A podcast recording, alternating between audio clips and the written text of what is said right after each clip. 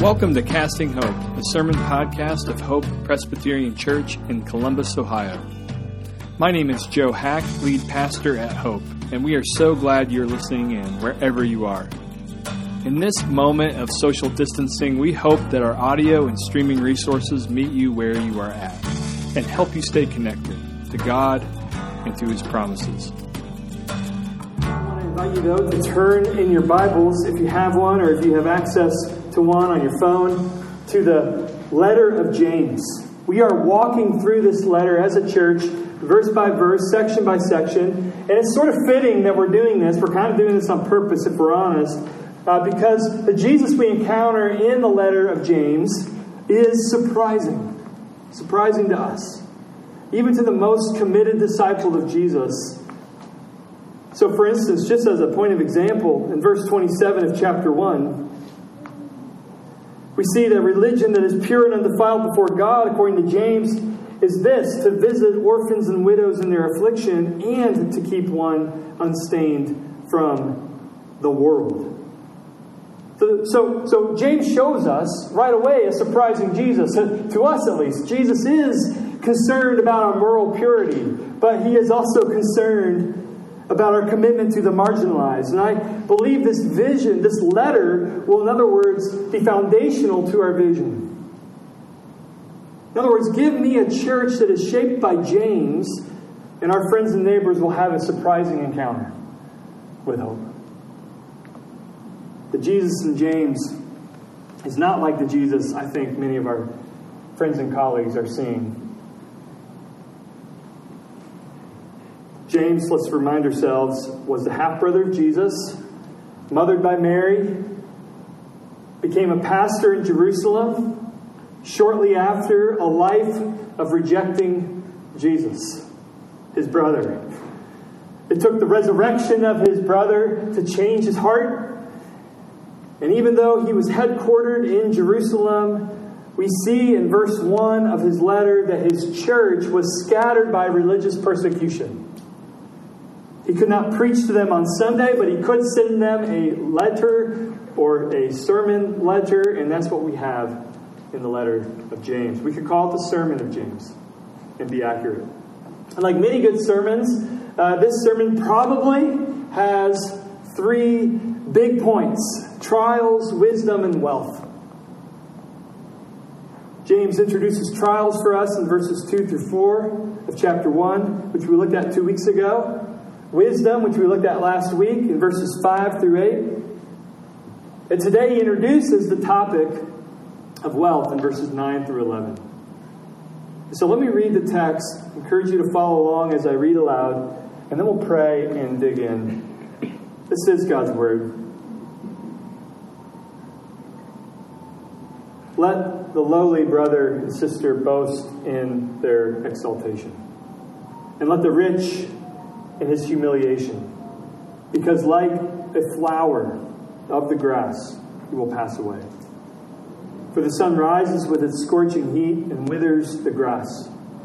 Its flower falls, and its beauty perishes. So also will the rich man fade away in the midst of his pursuits. So, Lord, with the words of my mouth, and with the meditation of all of our hearts, be pleasing and acceptable to you. You are our rock you are our Redeemer, and Holy Spirit, we desperately need you. We need you to open our hearts so that we wouldn't just learn information, but that we would see Jesus and worship him by the time this is over. And we ask this in the name of Jesus. Amen. So the other day, I was talking with a friend who was helping me do some yard work. And there was a point in our conversation, and just think to yourselves if you've had this experience where the cost of something came up. And I don't know if you can relate to this moment. I'll call it the conversation no fly zone. it's when someone says, Do you mind me asking how much? Fill in the blank. I don't think I minded at the time, but I had to think about it. Do I mind? Do I mind telling them how much this was? Because sometimes I do. And I, I just wonder why that is. It's amazing to me how we tiptoe around the topic of money in our conversations. We don't like to talk about money.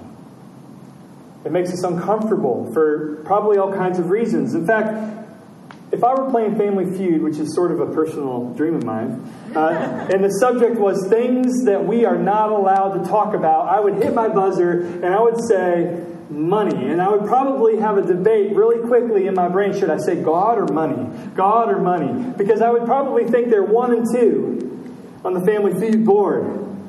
You know, I don't have a study to prove this, but I think if, if we were asked what are the two taboo subjects in conversation, my hunch would be money and God.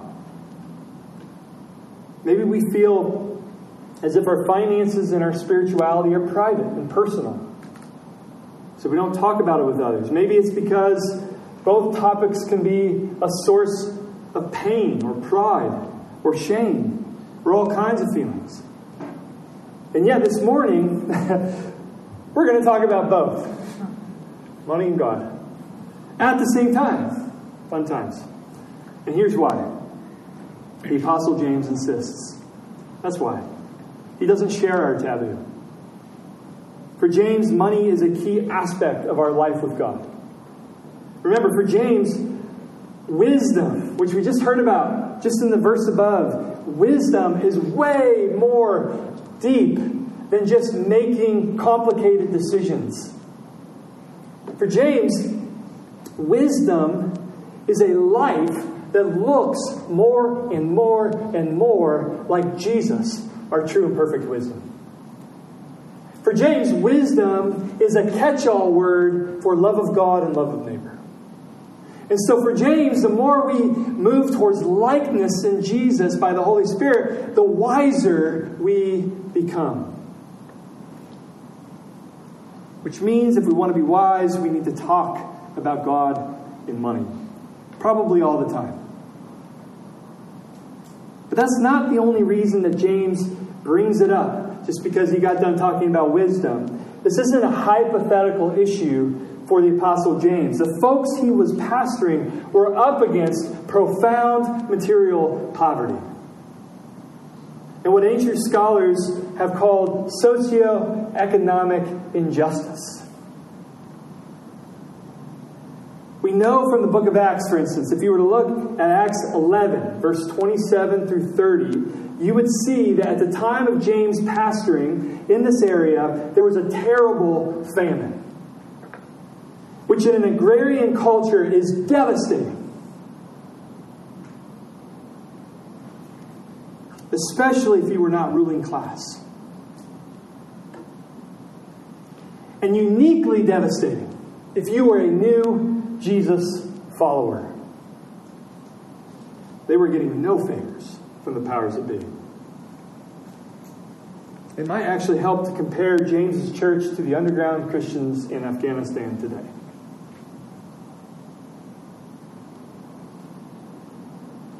So for James and his community, they don't really have the privilege to push aside the topics of God and money.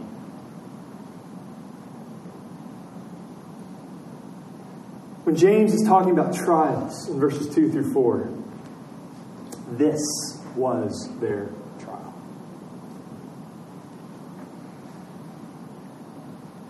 Material poverty, socioeconomic injustice. Maybe you know about Maslow's uh, hierarchy of needs. They were all basically living at the bottom of the track. And this probably brought up all kinds of questions about the goodness of God, their decision to follow Jesus. And so, guess what? James, the pastor, makes sure to include this in his sermon because he's a good pastor. What's interesting, though, is that James doesn't just speak to the materially poor in his church. There's some debate, actually, whether there were any materially wealthy Christians in his church. But I think there were. And so as we walk through James, we're going to see this dynamic play out. But chapter 4, verses 13 through 17, indicates that there were materially wealthy Christians in their midst and in their congregations. And I think this morning, actually, James talks to them as well. Which means he talks to us. Largely. Maybe some of you don't feel wealthy, but by global standards, we are. And so we too need James's wisdom this morning.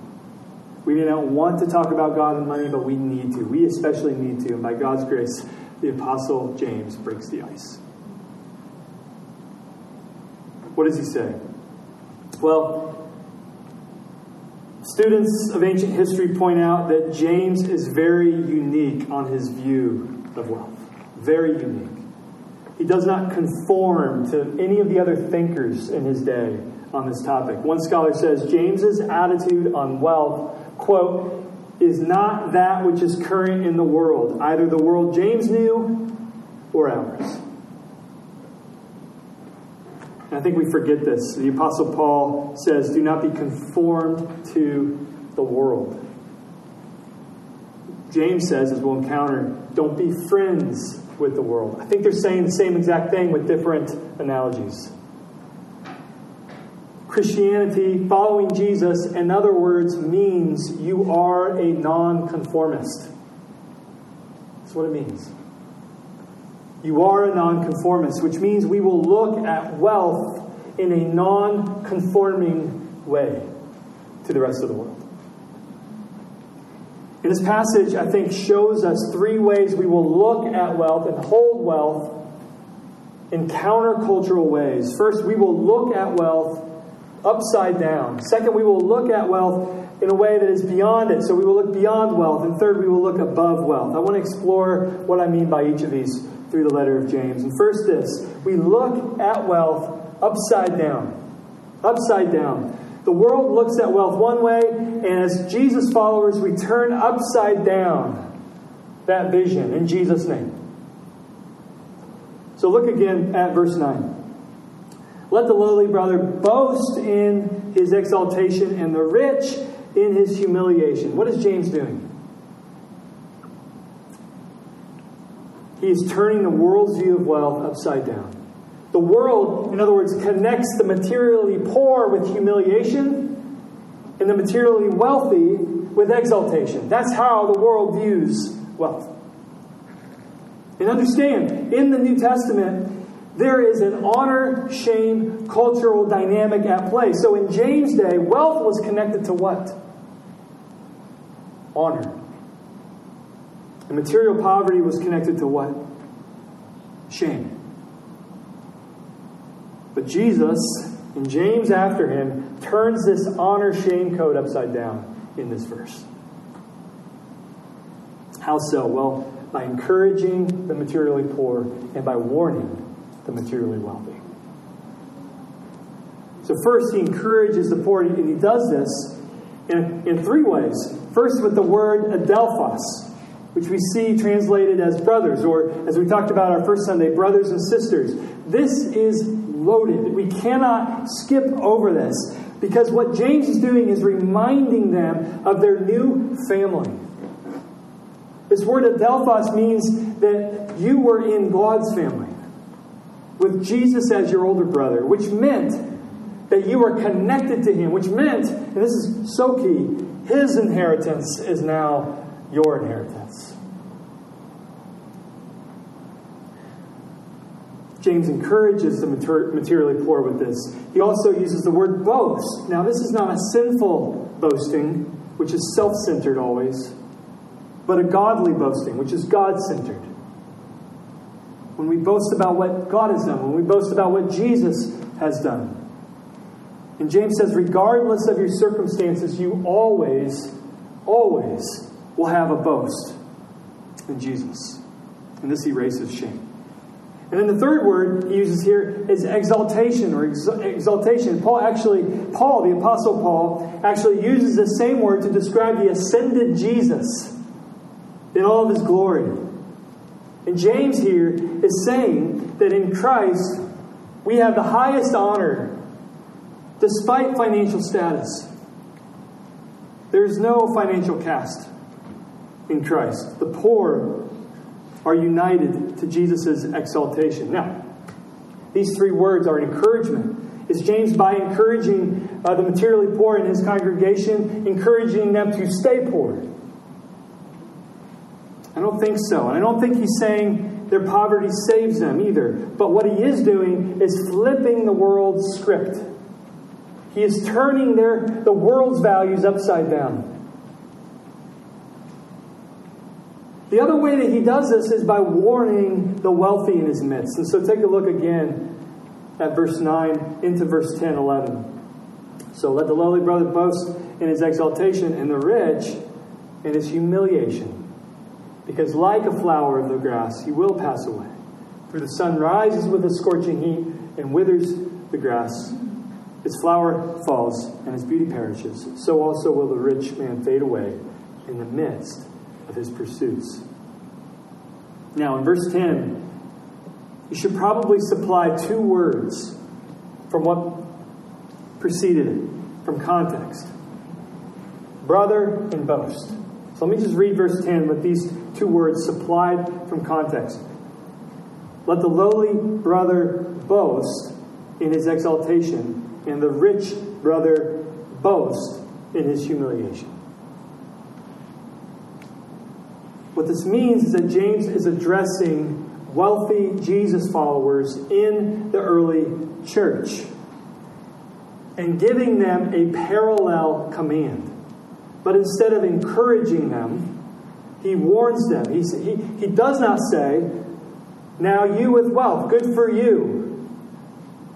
You must be obeying God really well. No, he warns them and he does this in three ways with the same word boast. Again, these wealthy believers were told by culture that they had inherent honor because of their financial status, that they were above others. But James says, Don't you dare boast in your status or in your wealth. Boast instead in what? In humiliation. In your humiliation, not your worldly status, but something else. And what is that? It's the second word he uses as a warning humiliation. This is parallel to exaltation. And like that word, and this is important, so, so hang on to this, this too refers to our union with Christ. Being united to Jesus, in other words, works both ways his exaltation and his humiliation. In other words, our union with Jesus exalts us to be sure, but it also humbles us, doesn't it? We are not, we, we are united to the one who had all but did what? Gave it away. Who did not leverage his divinity for himself, but became a servant and died on the cross for the sake of others. The exaltation of Jesus, in other words, has pastoral power to the poor who are united in Jesus. The humiliation of Jesus has pastoral power to the rich who are united in Jesus. It tells them, use your wealth like Jesus did. Boast in humiliation, says James. And then the third word or image he gives as a warning is that of the Palestinian flower. See, Jesus uh, often used imagery around him. James does the same thing. And so this was a familiar, familiar experience in Palestine. A flower will bloom and then it'll look beautiful, and then the hot sun rises, and combined with this scorching, scorching sort of wind called the sirocco, uh, the flowers are literally torched in like that. The flower has its heyday, in other words, and everybody knew it, but it was a short lived heyday. And that is a warning to all who have wealth, says James. Those who have material wealth, says James, are in danger in other words, of putting their trust and their weight on wealth. If you were with us last week, you remember the slalom ski. James says, don't be double souled, meaning leaning and putting your weight on two skis. Be single souled. Put all your weight on God. Put all your weight on the Lord Jesus. And it's the wealthy, again, flowing from this double souled language. It's the wealthy who are most in danger of putting their weight on the, the illusion of safety and the illusion of status that comes with material wealth. Not to mention the temptation of exploitation that comes with material wealth and the privilege of looking away. But that illusion and that illusion is short-lived, says the Apostle James. Something levels it out, and James gives us a pretty stark image. It's death. One of my favorite things to do uh, when I listen to music is noticing musical influences, sort of echoing within the song that I'm listening to. In every song, there are echoes of songs that came before it. And sometimes this is on accident, which is when you see lawsuits, by the way. Um, but sometimes it's on purpose, it's like an homage,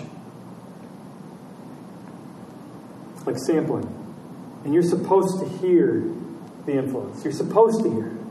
Well, James, I believe, is purposefully sampling or echoing a song that came before him in this passage. And I want to read it aloud to you. It's from the prophet Jeremiah, chapter 9, verse 23 and 24. Thus says the Lord Let not the wise man boast in his wisdom. Let not the mighty man boast in his might.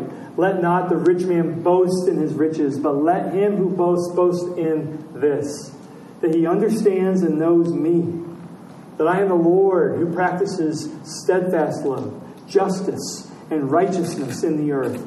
For these things I delight, declares the Lord.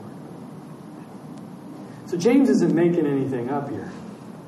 He's standing on the prophets, he's standing on Jeremiah.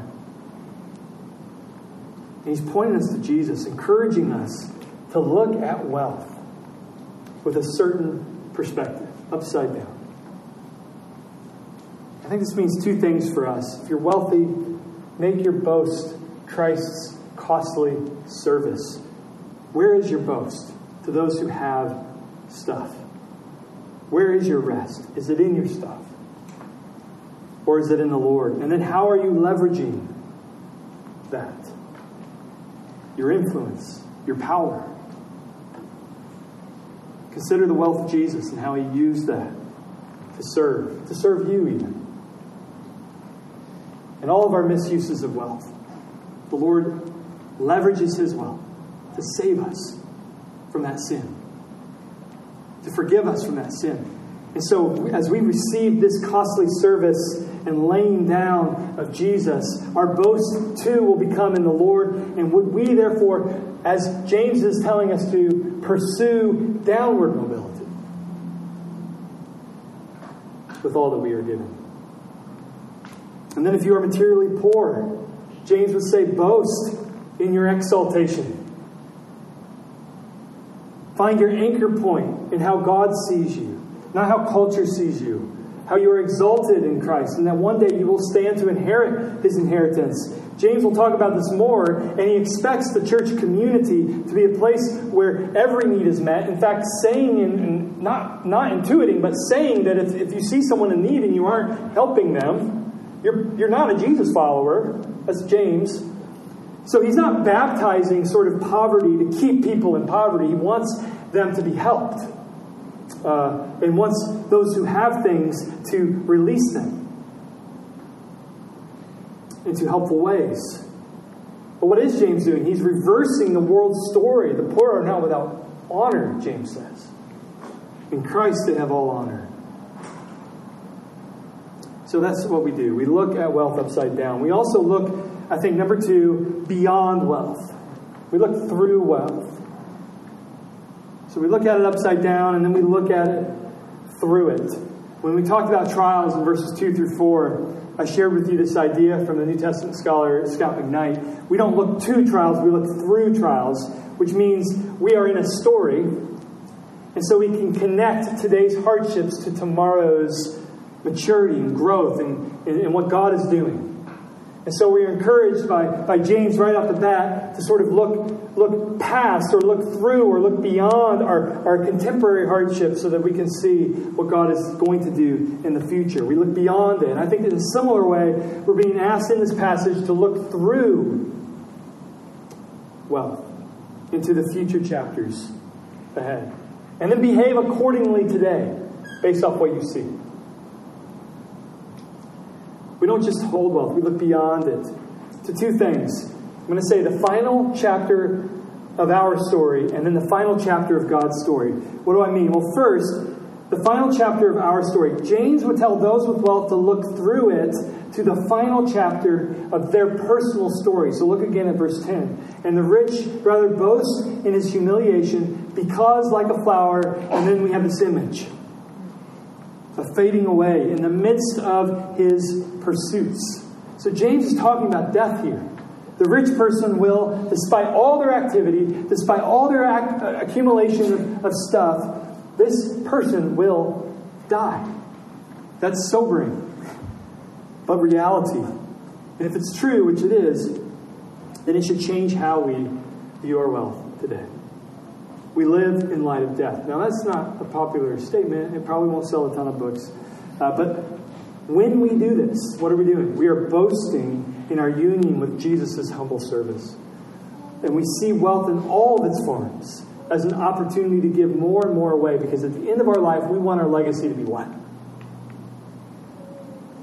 They were cross shaped and served with radical generosity. And that's what James is angling. That as we consider our, our, our future, death, how we can't sort of carry all that we accumulate with us, we want to see radical generosity. And then we don't just look beyond wealth to the end of our story, we look beyond wealth to the end of God's story. James is referring in this passage, uh, as well as what follows in verse 12, if you just take a look. Blessed is the man who remains steadfast under trial, for when he has stood the test, he will receive the crown of life. So, all of this is urging us to view not just the end of our unique personal story, but really the end uh, of God's story, where He is leading all of humanity in life. God's story, in other words, is going somewhere. And this final chapter includes judgment and the new heavens and the new earth. And so we look at that through our material possessions and adjust accordingly. This is called, and bear with me, this is kind of a big word, but it's an important word. This is called living eschatologically. Can I? Can you say that with me? Living. Here we go. Eschatologically. Here's why it's important. Here's why it's important. Eschatology is an important word to grasp as a Christian. It simply means final things or where we are heading in God's story. And Christians always sought to put their ethics in line with their eschatology. In other words, the choices we make today are in line with where our story is heading, or they're not. And we notice the places they're not, and we adjust accordingly. So I like disc golf. Does anybody like disc golf? Okay, I love disc golf. Uh, one of the most important things to do in this game, if you've played it, you know this, is to what? Line up your shot. Otherwise, your frisbee's going on State Road 33 in front of like a car. If you play at my field, at my course. That's what it means to live eschatologically. You line up your throw in view of your target. And the truth is, we all do this, whether we're Jesus followers or not. We live in light of our imagined future. And you may not have given your imagined future much thought, you may not have much clarity, but you have something deep, deep, deep down in. And you are, because we have to make our decisions today based off something. And most of us aren't just kind of going with the flow. A lot of us are making decisions in light of some kind of future, imagined future. And James would just say, populate that imagined future with the story of God. And when you do that, you will line up your life in certain surprising ways that make total sense when you think about the new heavens and new earth.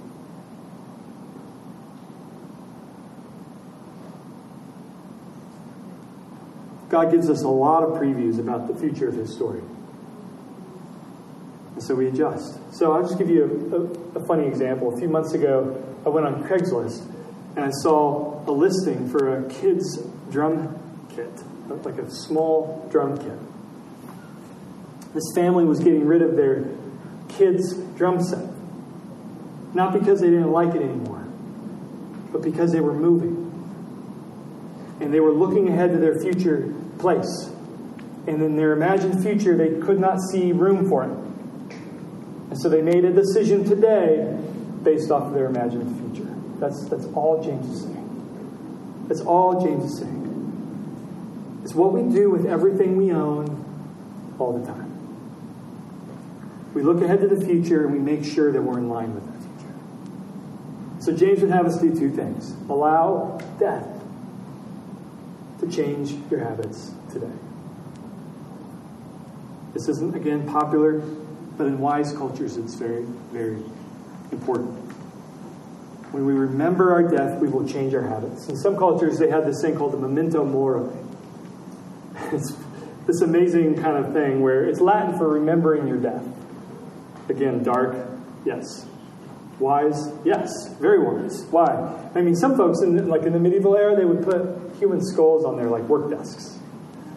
You've probably seen paintings of this before. What's going on? They're just reminding themselves on a daily basis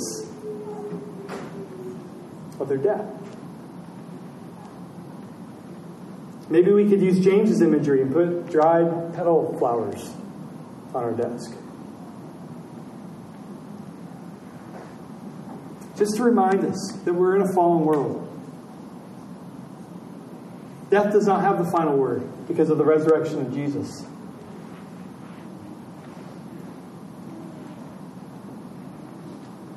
And yet it's a reality in this fallen world. And so hoarding for yourself doesn't make sense. Especially when you think of the new heavens and new earth, where all who are in Christ share in the inheritance of Jesus. So, generosity towards others, even future generations, makes total sense in light of the story we're in. My office kind of is at the Tree of Life Ministry Center, which some of you have been at. Um, it used to be this building, the center of the universe. Did you know this? It used to be the center of the universe. It was where CompuServe had their world headquarters. Does that ring a bell with any of you? If you should just watch the documentary on the 90s, um, and you'll, you'll find out that it was the center of the universe because CompuServe was harnessing this sort of wild, wild west of the internet and made it accessible to normal people with personal computers. And so kings and queens, presidents and prime ministers, I kid you not, would be video conferenced into this building. Right where I have my office today. But like the flowers in Palestine, what happened? it faded out.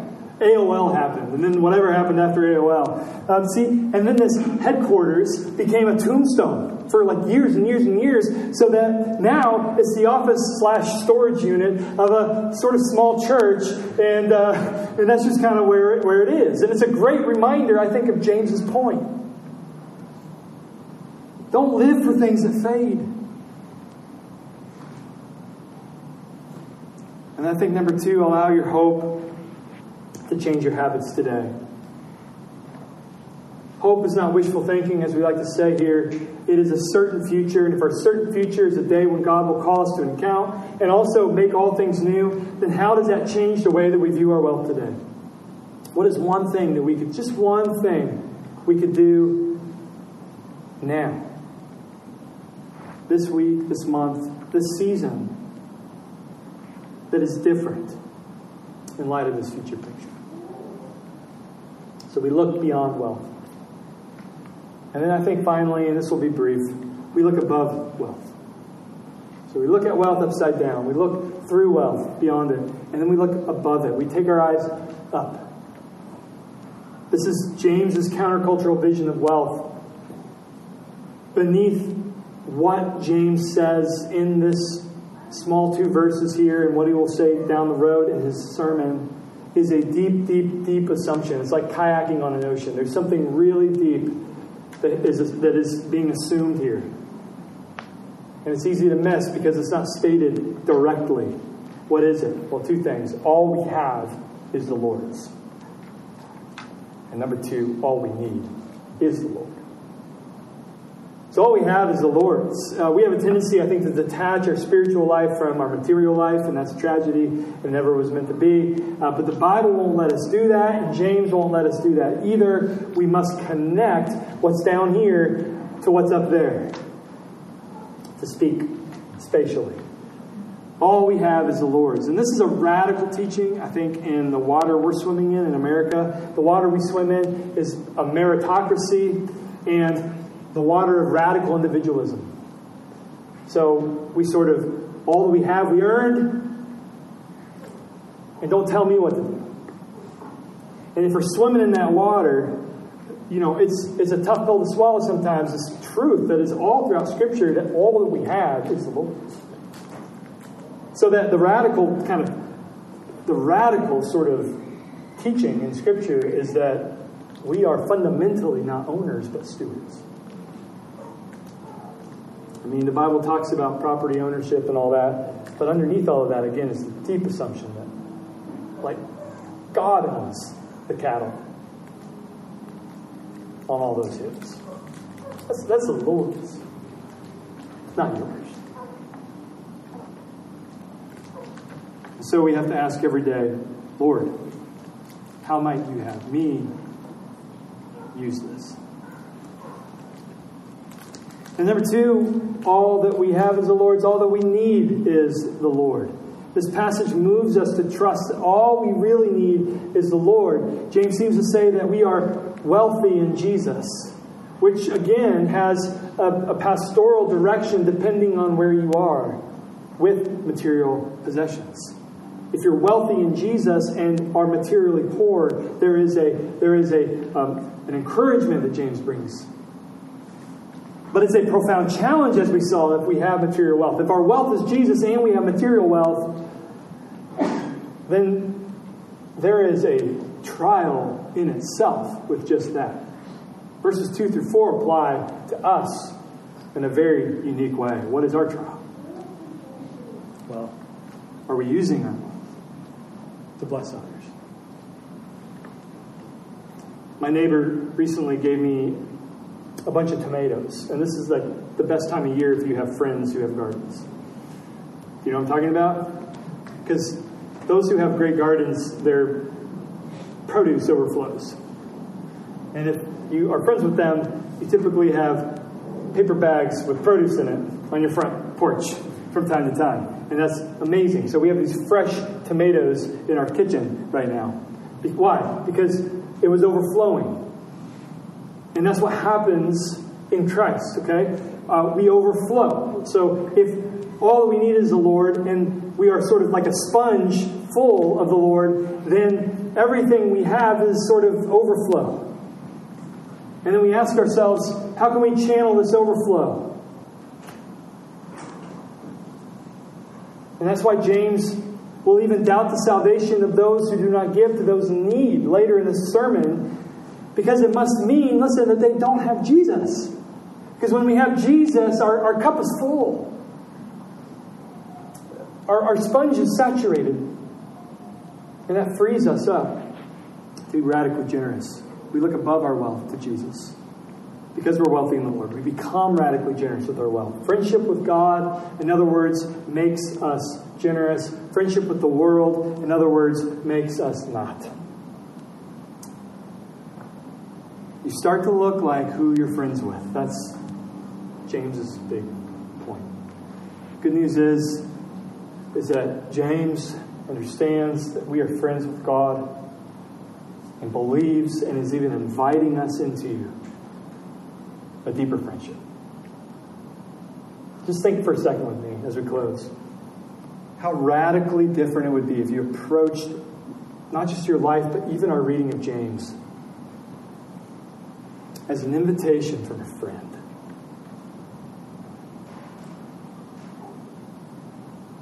God is inviting us into a way of life as a friend. If you are in Christ, there is no condemnation now, therefore, for those who are in Christ. We are called friends with God. Jesus says his disciples are friends. And so, because we are receiving this word, which can be a challenging word from a friend, we receive it differently, don't we? we receive it as an invitation. Let's view this as a freedom, like the Sabbath. You know, the Sabbath, every time I think we hear the word Sabbath, you, at least I do, I sort of start to clench up. I'm like, oh no. Am I doing Sabbath right? But I always have to change my mind and I have to remember Jesus' kind words to me as a friend. This is an invitation. This is an invitation. It's not meant to burden you, to free you. Look at wealth upside down. Look at it. Look beyond it and look above it. Lord, would you help us do these three things? Would, would, with James, we, we have a countercultural posture towards this issue.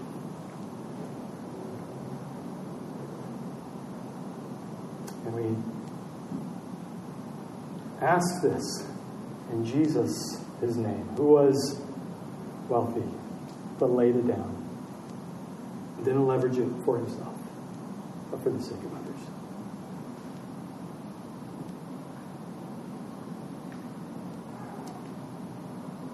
We pray this in his name.